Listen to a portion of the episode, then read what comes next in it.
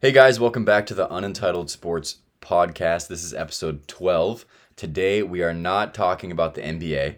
We're going to talk about some other sports. Um, there's been a lot going on with MLB free agency, and I am getting my bread here. This is what I've been looking for. I'm very excited to talk about it. Um, we also have uh, much updates about the San Francisco 49ers, the injury of Jimmy Garoppolo, the future, what's going to happen, and then I am probably going to head out and Ryan is going to take over and continue the end of this podcast talking about the World Cup. Um, obviously, RIP Team USA. But RIP. let's just start with MLB free agency. Obviously, Get the biggest with. news. The biggest news for me is Aaron Judge choosing to not sign with the Giants. I am on record on this podcast saying that I didn't even want Aaron Yeah. Judge in the first place. So you can't. Why didn't you want Aaron Judge? I didn't want Aaron Judge because okay, okay. There's there's a couple reasons. The reason that I had stated on the podcast why I didn't want Aaron Judge was because I'd much rather have Trea Turner. And and what team is, did Trea Turner sign for? Trea Turner signed with the Phillies. Ooh. So It's awkward. not going to happen, unfortunately. But the other reasons why I didn't want Aaron Judge are because he hit like below 200 in one of his seasons. That happened before. So I've always kind of felt with Aaron Judge like he might suck. You know, like there's still a po- I know he like broke the home run record, but I feel like there's still a possibility that he sucks. And I always felt I like do agree that his floor is pretty low. yeah, absolutely. And I felt like if he was to Or sign a huge relatively, I contract, should say. like post that huge contract signing, that's when that happens. It's always like that like you get like some big change happens like oh you go to a new team, you go to a new league, you go across the country and then all of a sudden you actually suck. So like I was very nervous about that happening. So now I don't have to worry about that. And I also get 360 million dollars in uh, in space that we would have spent on Aaron Judge to go out and hopefully get Carlos Rodon. Yeah, That's what I'm hoping. for. Carlos Rodon, guys. Carlos Rodon is good. I- He is good. He's he's probably the best available pitcher on the market. Um, and I know that we were looking for a starter. We're looking for a couple outfielders and a middle infielder. If we could target either Dansby Swanson or Carlos Correa, Well, unfortunately, Almedis Diaz is no longer on the market. and I want to talk about Alemis Diaz, but um, uh, if we could get either of those guys or or Willson Contreras or another good free agent and a pitcher, um, we we already signed Mitch Haniger. I can be pretty happy about our offseason moves if that happens. If it doesn't, it is a big disappointment. But I but I know that we were trying to do that. We're trying to to go out and spend. Um, another team that was trying to go out and spend the Oakland A's. Yeah. they spent a ton of Broke the bank. They oh my lord. Seven whole million dollars. Is it a one year contract? Uh, two years, fourteen total. two years, fourteen million dollars. They signed Ledmis Diaz, um, who had played for the Astros in the most recent season, but he had played a longer time for the Cardinals. I think he actually played longer for the Astros.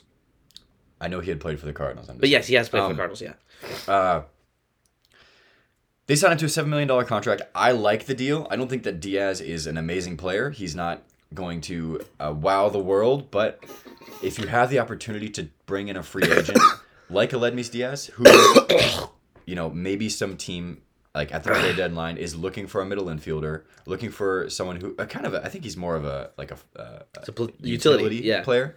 So um, Who is a platoon player. yeah, Uh, well, on a team like Houston, you know, yeah, here's the thing with the A's, he's going to start every game. But Yeah, you know, yeah. for Houston, he was the prototype platoon player. and maybe that'll He's not going to play every game, but he's just going to fill in where, where you need him to fill in. maybe that'll happen um, this season though as as the season progresses a team needs a guy like him and they're willing to give The up A, the A's are thinking ahead. They're already preparing for the trade deadline. legit like that's actually serious because the a's goal is to build their farm system i think that's got to be the only goal aledmus diaz is giving you nothing why are you paying him $7 million if not to get rid of him and Yep. uh, and get some some capital out of him so We literally just bought trade bait.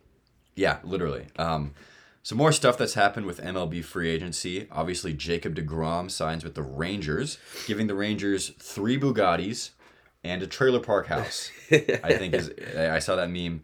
Um, I think that's a good way to describe it. Yeah. They have uh, no backbone on that team. Oh yeah, Um, yet they have kind of like a certain basketball team. We like to. Oh shit, we said we were going to talk about basketball. yes, yes, yes. Also, you can't really. Oh, okay, we're not going to get into it. We're not going to. Get into it. Um, they have no backbone, yet they have they have some of the best players in the league. Players. Um, uh, the way I see the Texas Rangers is exactly like the Los Angeles Angels. They are the same team. yeah. Tell me otherwise. I Yeah, believe they are the exact same team. Something about the AL West and not being competitive. Yeah, literally. Um, so yeah, the Astros are gonna win the division again. Yeah. Uh, but they get they get to see Jacob Degrom probably uh, Yeah. ten times a year now. So Well, the A's fun. the A's beat up Degrom the one time they played him last year, so I'm I'm excited to play him. You know, how, what is it going to be? Three, four, five times, whatever it is. yeah, and I'm actually really excited to go to an A's. I would love to go see Jacob Degrom pitch against Pitch in the, the Coliseum. in Oakland, like and get in for twenty bucks. Yeah. Like, that would be awesome. and have a really good beer.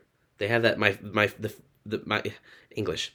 The best beer that I've ever had Is it the A's? was at an A's game. It was like this mango beer. It was really good. Right. Let's go in. Let's go watch Jacob Degrom. I had it in the souvenir A's cup that and uh, was on your desk that I don't can, see anymore. We can double the A's uh, income by buying a couple yeah, beers. for real. Yeah, Um, revenue is going to be sky high when we go to that game.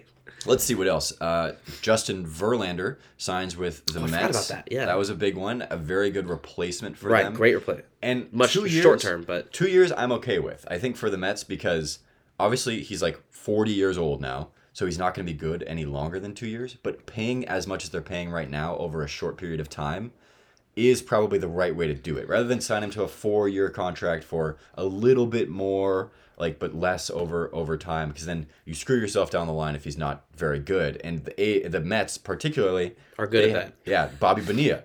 Right, they've been paying Bobby Bonilla for like the past 30 fifty years, yeah. so um, yeah, good to not get into another situation like that. Happy for the Mets. However, it I think it means that Justin Verlander will not be seeing the World Series again. Um, yeah, but that's okay. the Mets were good this year, The Mets were solid. but yeah. Um, anything else we have to talk about with MLB free agency? There's a couple guys still left on the market.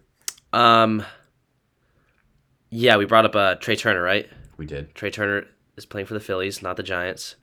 Uh, Aaron Judge Very true. is not playing for the Giants. That's true. Yes. Um, Jacob Degrom also not for the not playing Giants. for the Giants. Yeah, Neither is Justin Verlander. yeah. My thing with uh, Almenis Diaz is like Aledmys. that's what I said. Um, The, the tape will show. I I looked at his numbers and they are very prototypical A's numbers. Very very pro- like he could fit anywhere in the A's lineup with those numbers. But the thing is, why are we paying him seven million dollars to do it when we're paying everyone else in that team less than two million dollars to do it?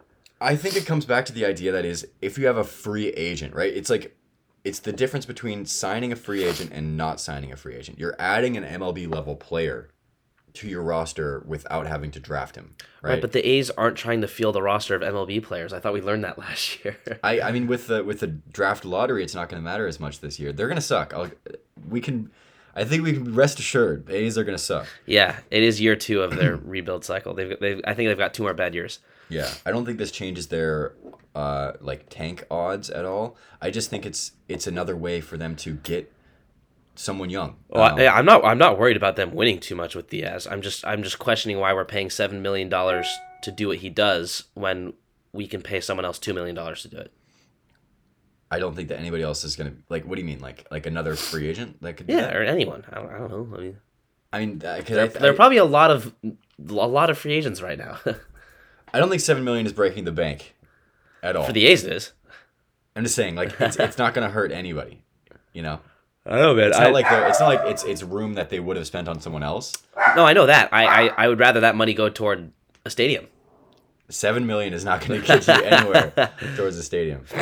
Um, okay, I think that that is it for MLB free agency. We'll update as we go along. Um, my favorite targets, like I said, Rodon, uh, Correa, and Swanson. Contreras would be great too. Any of those guys, if they come to the Giants, just know that I'm a happy guy. Um, we have much news to do with the San Francisco 49ers and what the fuck are they going to do going forward? Uh, we're gonna ride the Brock Purdy train. Sturdy Purdy. Sturdy Purdy, yes. BP. Um, I'm not particularly worried because the 49ers have been so successful with a low octane quarterback Yeah. for so long. It's like, like realistically, like, like, like here's the thing. Like, the only way Brock Purdy does poorly is if we ask him to do too much. And the 49ers offense is great at not asking the quarterback to do too much. Yeah, I, I mean the system that we have right now has been designed for It's so QB unreliant, it's- which is awesome. Yeah, it's it's for Jimmy G, who is a quarterback who is great at making the little throws. Right, uh, he's throwing over the middle consistently, and he's throwing for five yards. And he, we have players who get yards after the catch. Um, so luckily, I think if there's any team that has a quarterback go down, um, and it doesn't like completely destroy their odds, it's probably the 49ers. Yeah. Um, Brock Purdy, though, very unproven. We still don't know if he's that guy. Um, I'm really, really, really excited to see this next game against the Tampa Bay Buccaneers because the Bucs have a good defense, um, and from what we saw last week when when Purdy took over, he looked really good. But Yeah. we, we haven't had a team that's game planned a whole week for him yet. Yeah. So this will be new. Um, and if he can, I think if if Brock Purdy can play like good, and most importantly, if the Niners can win against the Bucs with Yeah. Brock Purdy, I do not think that we are out of this in in any way. Like, Oh no, definitely if, not. If we can beat the Bucs, I think that hope is alive. But I did see, according to one Justin Coburn, um, that the Vegas odds Our favorite statistician. Uh, are now they now hold oh no it was 538 538 now holds the san francisco 49ers at below a 1% chance of winning the Bro, Super Bowl. 538 is full of shit. Those are the same guys that gave the Celtics like an 86% chance to win the finals. True. Like here's the thing, like 538, you know, respect to 538 for like sticking to their guns, but they're basically saying like I think 538's kind of MO is like oh, we're not the all-knowing, all-powerful probability guys. Like we just have this one algorithm that we think is good, and according to this and only this, this is what we get. Um, yeah, I mean, I, I it- definitely don't agree with that. I don't think that anybody Yeah. who's smart would agree that the Niners have a less than 1% chance of winning because that would imply that, like, they're one of probably one of the lowest teams that's not like eliminated from the playoffs. Like, you can't get much lower than that. the defense, which is half of the half of the ball game, it's the best in the league. yeah, And we're good at making debatable. quarterbacks as bad as Brock Purdy is supposedly. Yeah. So, um, I I'm I'm really excited looking going forward. I feel really bad for Jimmy Garoppolo, but if this ends up working out for the 49ers, this is going to be one of the most insane runs. Um, given that you know you start the season with Trey Lance, It's like that Ohio State team what Ohio State team? uh, that won the national championship with Cardale Jones, who was their third stringer. Yeah, that one. Um, this, this team would start with Trey Lance as the quarterback. Then, obviously, with all the controversy before that, trying to get rid of Jimmy Garoppolo um, and, and telling Trey that the team is his. And then Trey goes down. Jimmy comes back, plays really well. We buy into Jimmy. We He say, had a he had a team. he had a couple rough weeks. He- at the beginning, yeah. Yeah, but he did. but like he was really getting to, he was getting into a groove. it was his last like four games were all like quarterback efficiency stats like top five Yeah. in the in the league, which is incredible. Um, and then he goes down. We bring in Brock Purdy, the last pick in this year's draft, a rookie. If he could take us to the playoffs, win us a playoff game, and then we hand the ball back to either Jimmy G Yeah, or either one of them could come back. Yeah, literally, and then win a Super Bowl, that would be incredible. Um, I I am I'm really excited about I, yeah. this team. I was about to say I, th- I think the word that comes to mind for me is excitement. Absolutely. No matter what happens, it's going to be fun. It could be disappointing. It could be it be. could be very disappointing. Well, yeah, but yeah, that, it, it could always be disappointing. I mean, if yeah? we see if we see just Brock Purdy can't hit can't hit Christian the, the- McCaffrey yeah, on the wide side of a barn, yeah, yeah, then uh, then that'll be that'll be interesting. Yeah. But then we'll probably switch the quarterback to we'll probably go with Josh Johnson. Yeah, there. Well, like, here's the thing: there are enough unemployed quarterbacks on this planet Yeah. to where if it really isn't working with Brock Purdy, there there exists an unemployed quarterback who who could be better than Brock Purdy. Yeah, probably. Um, so so yeah, I'm I'm really excited to see how this goes forward. Other NFL um, news. It was very important. We had to talk about this, obviously, as Bay Area unentitled Right. fans. Yes. Um not that comes to mind. I feel like it's the 49ers world and all 31 other teams are just living in it. That's facts. Um, I wish that was the case. there are some good teams though. Obviously, the Eagles continue to be the Eagles. Also, I want to apologize about my voice. I can see on the voice thing like my voice is very like dim. Um, I I think I'm sick. Just wanted to say that. Um, so, when you're listening to this, please wear a mask, guys. yeah, it's very important. We're at the beginning of a pandemic, and uh, we need to slow the spread. Yeah. So, Um, while you're listening to this, make sure you have your masks on. You don't want to catch it through your ears. Greenberg's definitely getting it too because what you Oh, I've had see, it. I've had it since October, bro. what you can't see about our recording setup is that I'm actually whispering into his ear for all of this, and and you can see all the little droplets. Just Yeah. moving into his bloodstream. okay, um, College football. college football. College football. Go blue. Go blue, baby. 13 and 0. Big 10 champions. Beat Ohio State in their goddamn little horseshoe. Honestly, Go blue. very impressive season. Yeah, well, no, this this Michigan team is better than it was last year. Yeah, and no one expected that. I did not expect that personally. I thought that the running game, Yeah, you didn't expect that. Hassan Haskins, and I, I just I figured that the the players that had made the team so good last year would be gone by now. Um, and then like Cade McNamara, and there was the the whole controversy with the quarterback. Kind of like the. Niners, bro. I guess. I've been saying like Michigan and 49ers are the same team. They are a they are a a run a run first offense yes, and they have the best defense in the country. the great defense. Yeah, Yep. I, yeah, I would agree with that. I think that Michigan is probably the 49ers of college football, which makes uh, Or are the makes- 49ers the Michigan of the NFL? Oh, maybe. I'm trying to think who is the Rams of of college football. Someone who sucks. But Yeah, I don't they know, were like- good. Alabama. No, no. Well, Alabama's still it's 10, Yeah, still good, 10 and still 2, yeah. All right, we'll get back to you guys on on who is the Rams of college football. Um, yeah, I mean, I think that Georgia should be the very big favorites here. They're going to go up against uh, Ohio State in the first Yep. round. I, Which I, is awesome. I think it would have been it would have been more of a favorite situation if they had TCU, but they're not going to play Ohio State, Michigan again. yeah. Um, so which is smart. I like that. so I think I do still still do think that Georgia is going to run through Ohio State and then And I'm gonna love every. I'm gonna love every. Well, uh, not every second of that, but I'm gonna love every second of Georgia spanking Ohio State.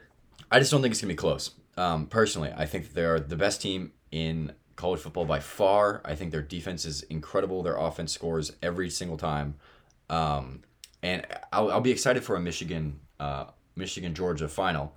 Um, however, I, I again I do think it's not close. Georgia has been playing better opponents the whole year and beating them uh, harder. And I, you know, to me, this is Georgia's to lose, and it's not close. Um, if you guys are betting people out there, you should bet on Georgia.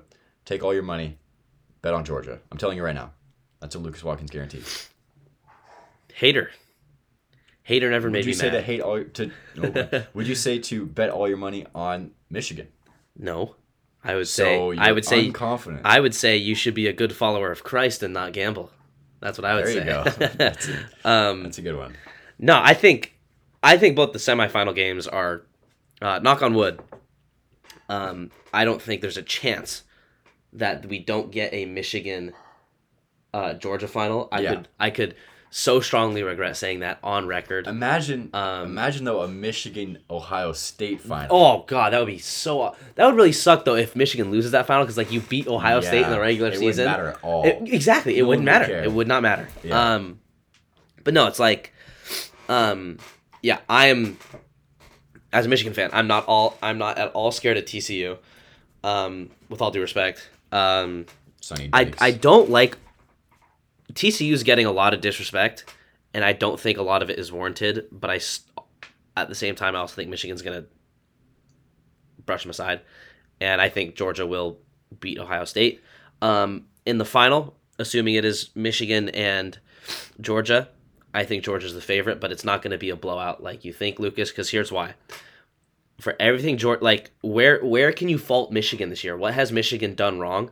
Michigan has the best win in the country this year, beating Ohio State on the road. Georgia has not had a, had a win better than that. Michigan has the best win. They are still undefeated. Keep in mind, so is Georgia. right? I know, right? So but I'm not saying Michigan is better than Georgia. Uh-huh. Okay. You know, uh, yeah. I mean, like I like what what like what can you take away from Michigan that makes Georgia so much better than them? Uh, I think that I'm just I'm just basing it off of like we have two teams that are undefeated.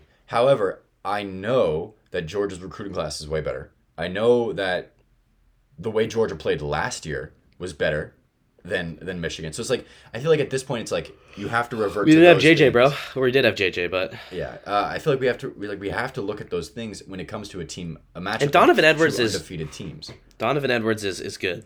And I was like, oh, Blake Cor- Blake, Blake Corum's great. Blake Corum's the best running back in the country.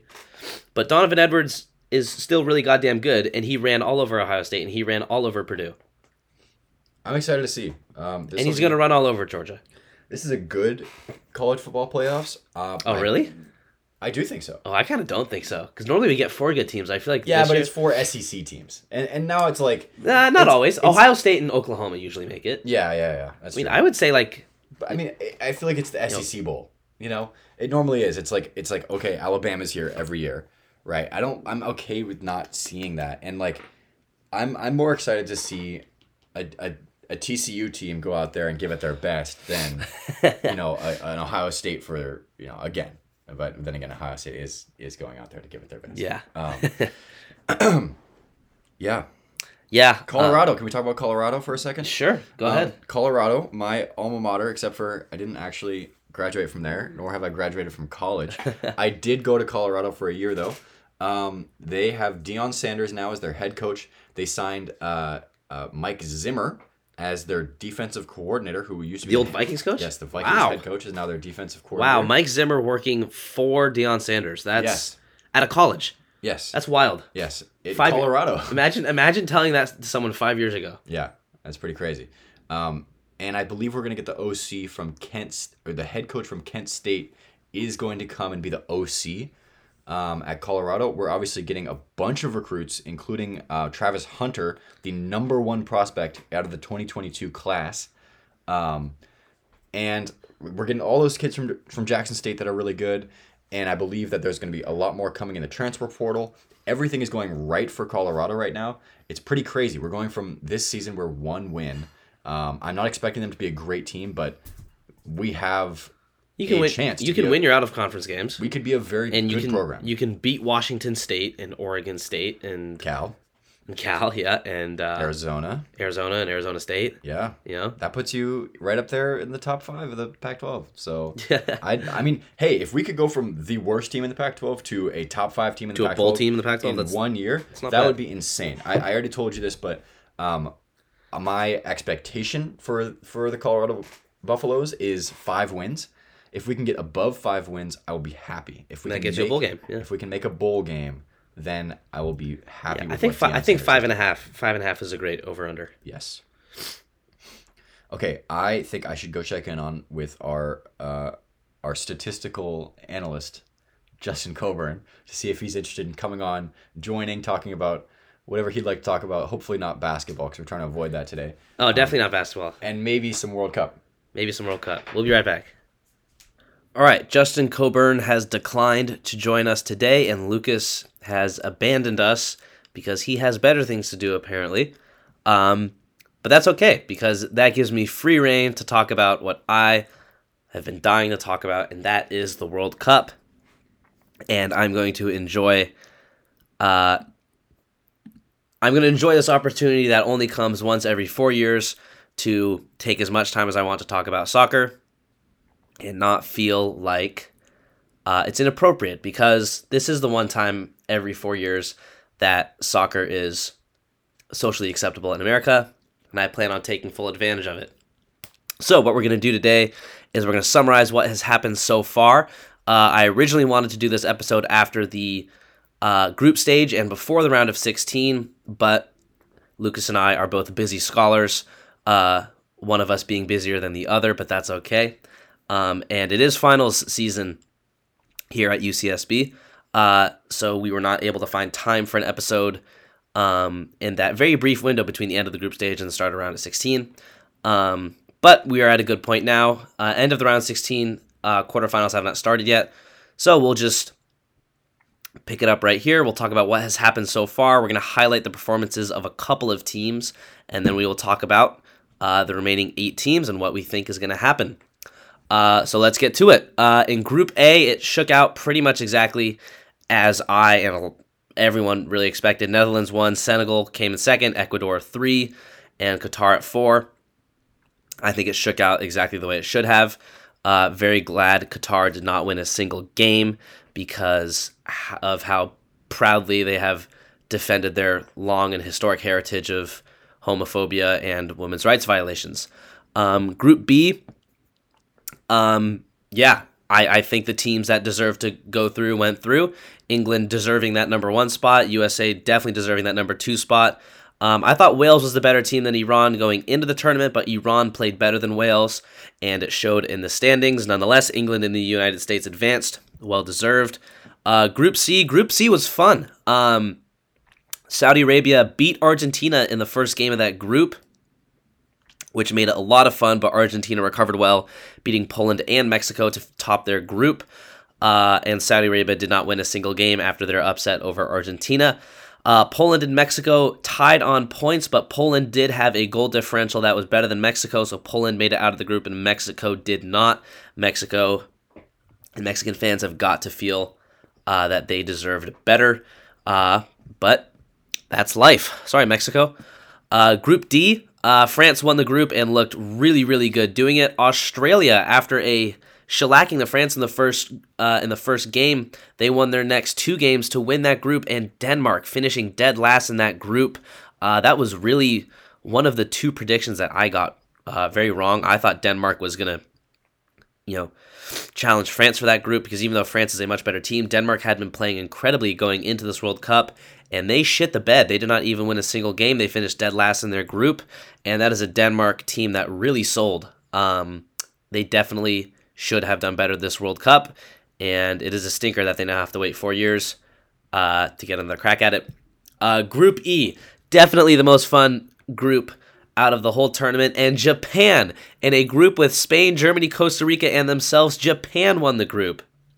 Uh, Spain started off the World Cup incredibly hot, and they beat Costa Rica by a slim margin of seven to zero. And meanwhile, if I recall correctly, Japan beat Germany in the first game of the group stage, uh, and then the the third match day, uh, where all the teams played at once. That was a lot of fun. At one point, it looked like both Spain, or sorry, both Japan and Costa Rica were going to go through. Um, but at the end of the day, Japan won their group. Spain, after that incredibly convincing first win, uh, squeaked through, and Germany despite being level on points with Spain, did not go through because Spain had that great goal differential over their win, uh, or sorry, from their win over Costa Rica, and Costa Rica finished last in the group despite getting a win over Japan. Uh, but Japan, I think, had the most impressive performance out of anyone in the group stage because they beat both Spain and Germany. And uh, almost eliminated both of them, but eliminated Germany. Uh, so, incredibly entertaining group. I had a lot of fun watching that one. Uh, Japan played great, and they now play. Uh, or yeah, and Spain finished second in that group. Uh, group F, also that one was a lot of fun. Morocco shocked a lot of people. Uh, scratched off a draw against Croatia and then beat Belgium and Canada to win their group. And then Croatia uh, got a win over Canada as well, and then tied Belgium, which means Belgium, maybe the most underperforming team of the whole tournament, didn't even make it out of the group after finishing in third place at the last World Cup. Many people thought they were the second best team in that World Cup and, you know, the best challengers to France. Um, but yeah, this Belgium team, uh, obviously they definitely sold. They definitely underperformed. They need to make it out of their group. Um, but yeah, I remember saying, you know, in our last episode, Belgium is not as good as they were uh, four years ago and even uh, two years ago, or sorry, one year ago, the one and a half years ago at the Euros. Um, so and yeah, uh, proven right, but I was proven way more right than I thought I would be. Um, and yeah, but Belgium definitely needs to be making out of that group. Uh, but shout out Morocco, they will be coming up later in our World Cup uh, rundown later because they have uh, their Cinderella story continues. Um, I feel really bad for Canada because they played very, very well, particularly against Belgium uh, in that first game. Um, but they just couldn't put their chances away. Sounds familiar. Um, and they ended up not winning, or they ended up losing all three of their games. Uh, but they played so much better than that. And that Canada, that Canada team has got to feel good about how they played, but got to feel upset about the results. Um, but that is the sport of soccer as we know it and love it. Uh, group G, um, Brazil won a group that they were the best team in. Switzerland came in second to that group. I thought Serbia would put up a little bit more of a challenge uh, against Switzerland for that second spot, but Switzerland proved to be the better team.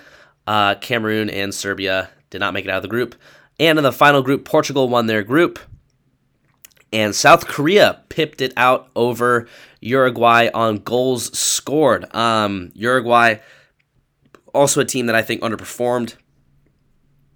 Excuse me, though not quite to the degree of Belgium, um, but they should be making it out of that group, and they didn't because they didn't really kick it into high gear until it was too late. Um, they played way too casually and nonchalantly and showed no urgency um, until it was too late, and that ended up costing them. Uh, in the round of 16, the Netherlands beat our boys in the Stars and Stripes by a score of three to one. Uh, I will talk about the United States performance uh, after this sort of uh, section of this segment. Uh, Argentina beat Australia by a score of two to one. So those two teams, the Netherlands and Argentina, will play each other on Friday. Um, Japan took Croatia to penalties, but Croatia's uh, experience and class and poise got it done over the Japanese in the shootout. Uh, would have been awesome to see Japan advance because if they beat Spain, Germany, and Croatia in the same World Cup and you know would have had the opportunity to have that Cinderella story continue. That would have been incredible. Uh, but a good Croatia team uh, wins that game. They're back in the quarterfinals, and I'm glad to see that their Cinderella run, Cinderella run back in 2018 wasn't a one-off. I really like this Croatia team, um, mainly because they made me look really smart back in 2018. I remember going into that tournament, I was like, "Oh, Croatia's my dark horse team. They're the team that's going to make a run," and they did. And I got to say, "Haha, told you so," and I felt really smart. Um, but Brazil won their matchup over South Korea um, and did so pretty easily. So uh, Croatia's going to have to beat Brazil, and that's looking pretty tough. Uh, so Croatia might fall a little bit shorter than they did in 2018 because I don't see them getting past Brazil. Uh, that Argentina Netherlands matchup, that'll be a good game, but Argentina is the better team. Although the Netherlands did look pretty good, they looked pretty sound against uh, the United States. Um, the Netherlands doesn't doesn't have a guy like Argentina has in Messi. Um, Messi can win you the game. I don't know who can win you the game for the Netherlands against a team like Argentina. Um, you know, against a team like the United States, you can rely on everybody doing their part and you're playing like a team uh, to beat the Americans. But to beat a team like Argentina, you need someone to step up. And I don't know who in the Dutch squad, uh, or if they have anyone in that squad that can do that. Uh, France beat Poland relatively casually. England beat Senegal relatively casually. Uh, they play each other on Saturday. I think this England France matchup is the best matchup uh, in the quarterfinals. Um, England and France. Um, I think this is the only matchup where either team I can see either team winning the whole thing. Uh, whereas in every other match, there's a clear favorite. Um, and that'll be a great game. Uh, I'm definitely watching that game. Um, and in the last two quarterfinal matchups, uh, Morocco beat Spain on penalties. And Spain, after a seven goal showing against Costa Rica, uh, they disappeared. Um, you know, I remember after that first game, I was like, Spain is back. Spain's to win the World Cup. They're the best team. Spain, Spain, Spain, Spain, Spain. It's 2010 again. And it's not. You know, it's like, congrats. You beat the weakest team from CONCACAF in the World Cup and you you you you smoked them, but very clearly uh, that, uh, that didn't mean anything in any of the other games. Spain only won one game in this World Cup, and after that they tied and then lost twice. And so this Spain team clearly, you know, I said, you know, the talent isn't there. The goal scoring is a huge issue, and they're going through a rebuild. And Spain had 120 minutes plus penalties, and they didn't put the ball in the Morocco goal once. Um, so I was proven right about Spain. Uh, very happy to again sound smart. I love doing that.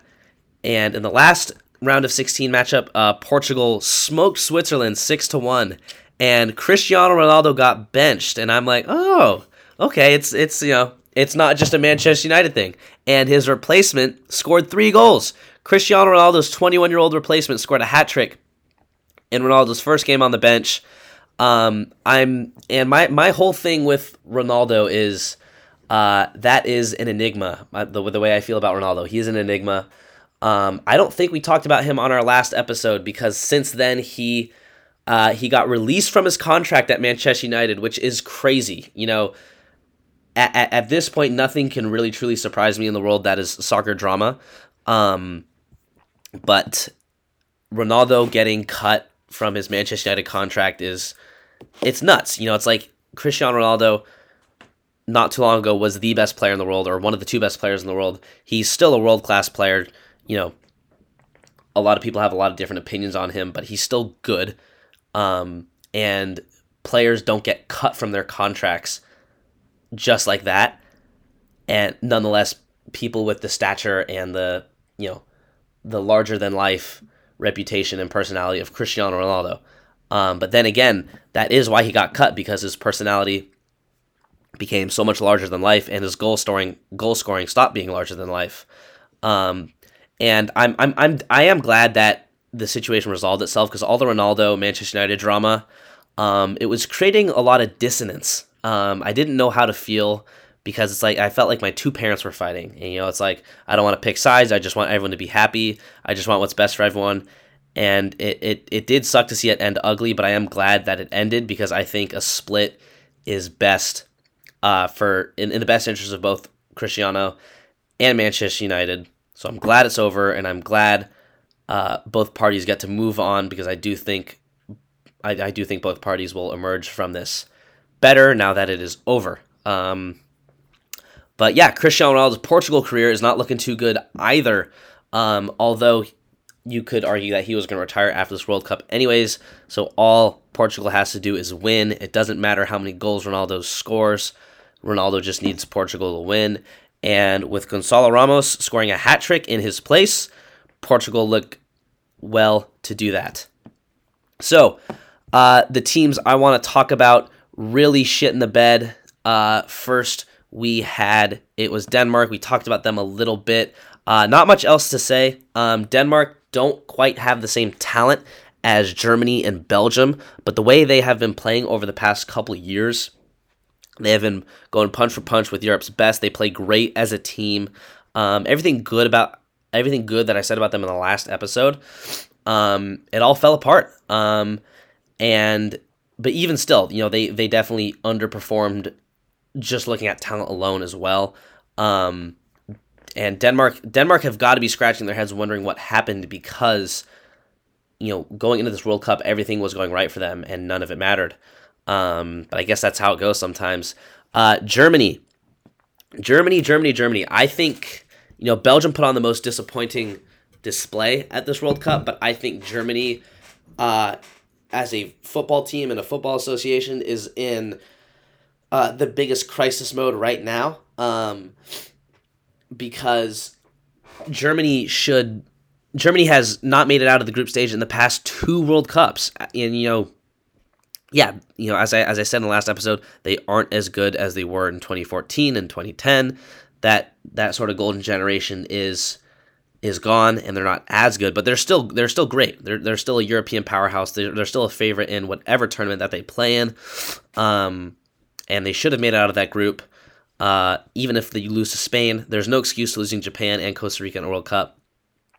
Um, and um, and Germany didn't get it done. And where do they go from here? Um, it's clear that whatever problems they thought they solved after 2018 uh, did not get solved. Um, they've got good players, but they've had good players. They had good. They've had good players last two World Cups, and that wasn't enough. So I don't know where they go from here. It's really hard to identify a problem because you look at them up and down, and it's like, yeah, like this. This is a team that shouldn't have problems but they you know they just seem to lay an egg um, once or twice every World Cup, and you can't do that. Um, so I think it's just I think it comes down to the way Germany prepares. Um, I don't think they've prepared the right way the last two World Cups. Clearly, they haven't prepared right the, the last two World Cups. I don't think there is an obvious fix. I don't think it requires an overhaul, but it is going to require some really deep and outside of the box thinking.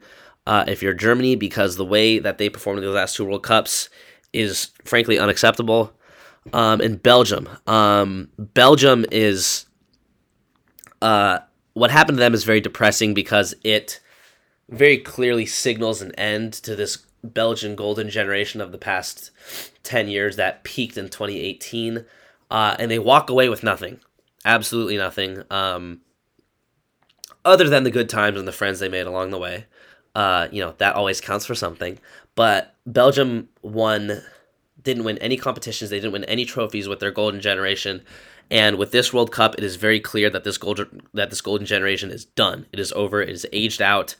Um, you know, they are well past their peak, and you know, Belgium faces summer question: Where do we go from here? Um, because you know this this new generation of talent they have coming in has these huge shoes to fill, and you know it's like, can you expect them to fill those shoes? And even if they do, how do they do what this incredible Belgium team from a couple years ago couldn't do? Um, and then Spain. Uh, Spain did make it out of their group, but like I said, after that first game where they looked so convincing, they were a bad team. And Spain didn't really play with much urgency. They didn't play with much purpose. They didn't look like they knew what they were, you know, it looked like scoring goals didn't matter to them. Um, and it looked like Spain was like, oh, yeah, you know, like they, they, they, they looked very unbothered. Um, when there were clearly uh, red flags. And Spain was like, oh, yeah, you know, like because we pass the ball so much, we'll get the goals when we need them. Don't worry about it. And then they didn't. Um, Spain just looked like they didn't worry about it until it was too late. Um, and that's what ended up costing them.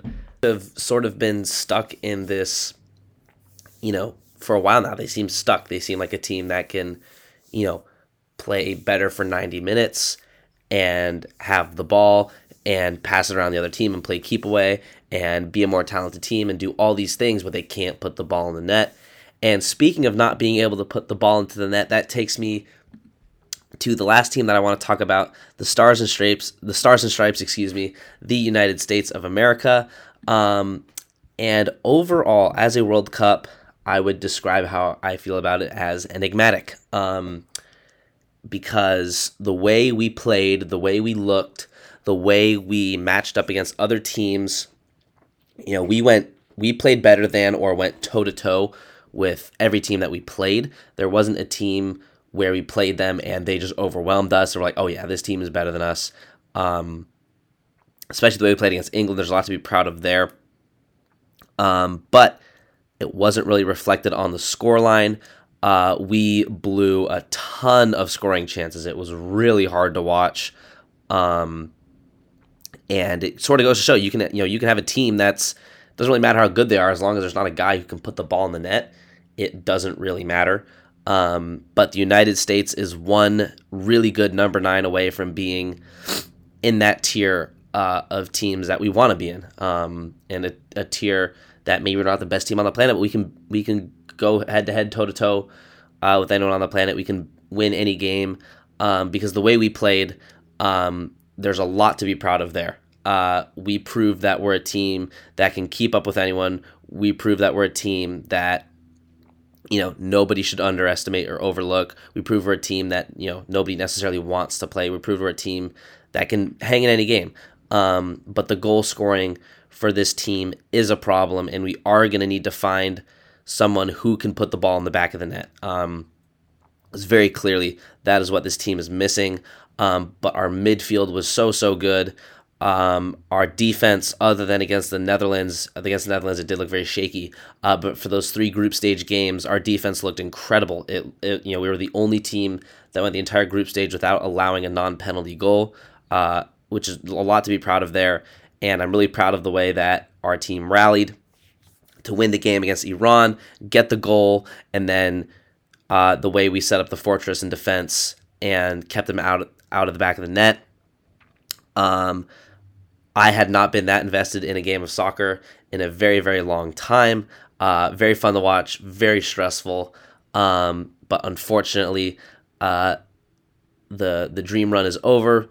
Um, overall, I would give our World Cup performance a B. I think going out in the round of 16 is about as expected. I think in our last episode I said that is that is about par uh, for this team, um, and I, I think the way we we played is par. Or sorry, not the way we played, but the end result is par.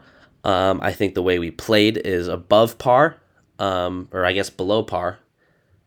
Above par, below par, it, it better better than better than what we can expect or should have expected. Um, it's just you know the the goal the goal scoring or lack thereof um, is a huge problem, and that's got to get better. But everything else is there, and I think that highlights the importance of goal scoring in soccer. Obviously, um, it doesn't matter how good you are if you don't score. Um, you know, CC Spain. Um, but everything else looked really, really good for the United States. We look like we're a team that's ready to take the next take the next step and improve. Um, and we've got almost all the pieces there. We're just missing one piece, but unfortunately, that piece is the biggest one and the most important one. Um, so yeah, it is frustrating to. It, it feels like we didn't hit our ceiling because we couldn't find the goals. It felt like if we got the goals that our play deserved, we could have gone even farther. And it is frustrating to have it end early just because we were missing that one last piece, even though it is the most important one. Um, but uh, for such a young team, and for for a team that sort of has a history of underperforming, um, and you know we made ourselves a team that's very difficult to beat, very difficult to score against, very difficult to play better than. Um, a lot to be proud of there for the United States, and a lot to look forward to. Um, so going forward, uh, there are eight teams left. I think uh, Morocco, God bless them, but they I they don't stand a chance of winning this World Cup, and I don't see them getting past Portugal. Uh, Croatia and the Netherlands, I sort of see them in the same tier. They're good teams. I think they deserve to be where they are. Um, and if they get even further, good on them. But I don't think that they are as good as the remaining five teams that are Argentina, Brazil, England, France, and Portugal. I think any of those teams have as good a chance as another.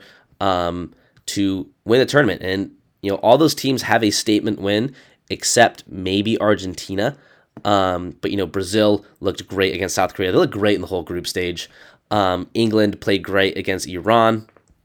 France have looked incredible all throughout. And Portugal, people people were sleeping on Portugal, but what they did in the round of 16 against Switzerland, they proved they got that statement win that I think puts them in that highest tier that think I think that puts them in that conversation of, you know, this is a team that is good enough to go all the way and beat anyone. Um, you know, a lot of people think that those teams need a statement win, and Portugal definitely got theirs against Switzerland. Um, England and France, um, you know, they they speak for themselves. They're incredible teams. They keep winning. Um, but obviously they play each other next, so only one can win. I think, you know, like I said earlier, that's going to be the game of the quarterfinals, and whoever wins that game has got to feel good. Um, on the other side of the bracket, Netherlands uh, will have a tough, t- tough test against Argentina. Same with Croatia against Brazil. Um, a Brazil Argentina semifinal is looking very likely at this point, um, and that will be a lot of fun. Portugal should have an easy time against Morocco, and they'll play the winner of England versus France in the semifinals. Um, and as for the final, like I said, I feel like it's a five horse race. It's pretty open. Um, I'm going to stick with Portugal uh, as my favorite so far just because uh, I have no reason to change it. Uh, Brazil and France have looked incredible. Um, I think Brazil is going to be playing in the final, but I'm going to stick with Portugal. They've given me no reason to change my pick, and I'm going to stick to my guns. Um, but in all honesty, there are any of those five teams uh, they are competing for the final, and they are competing to win the final. So it will be a lot of fun. Um, that should just about do it for this episode. Um, very glad that we uh, don't have to talk about baseball again until maybe July. Uh, we might bring it up once the season starts, but baseball won't be worth talking about again for a very long time, which is awesome. I'm also very proud of us for going an entire episode without talking about basketball. We almost blew it there, but we saved it. Um, good episode to talk about some other sports. Hope you guys enjoyed, and we will see you next time.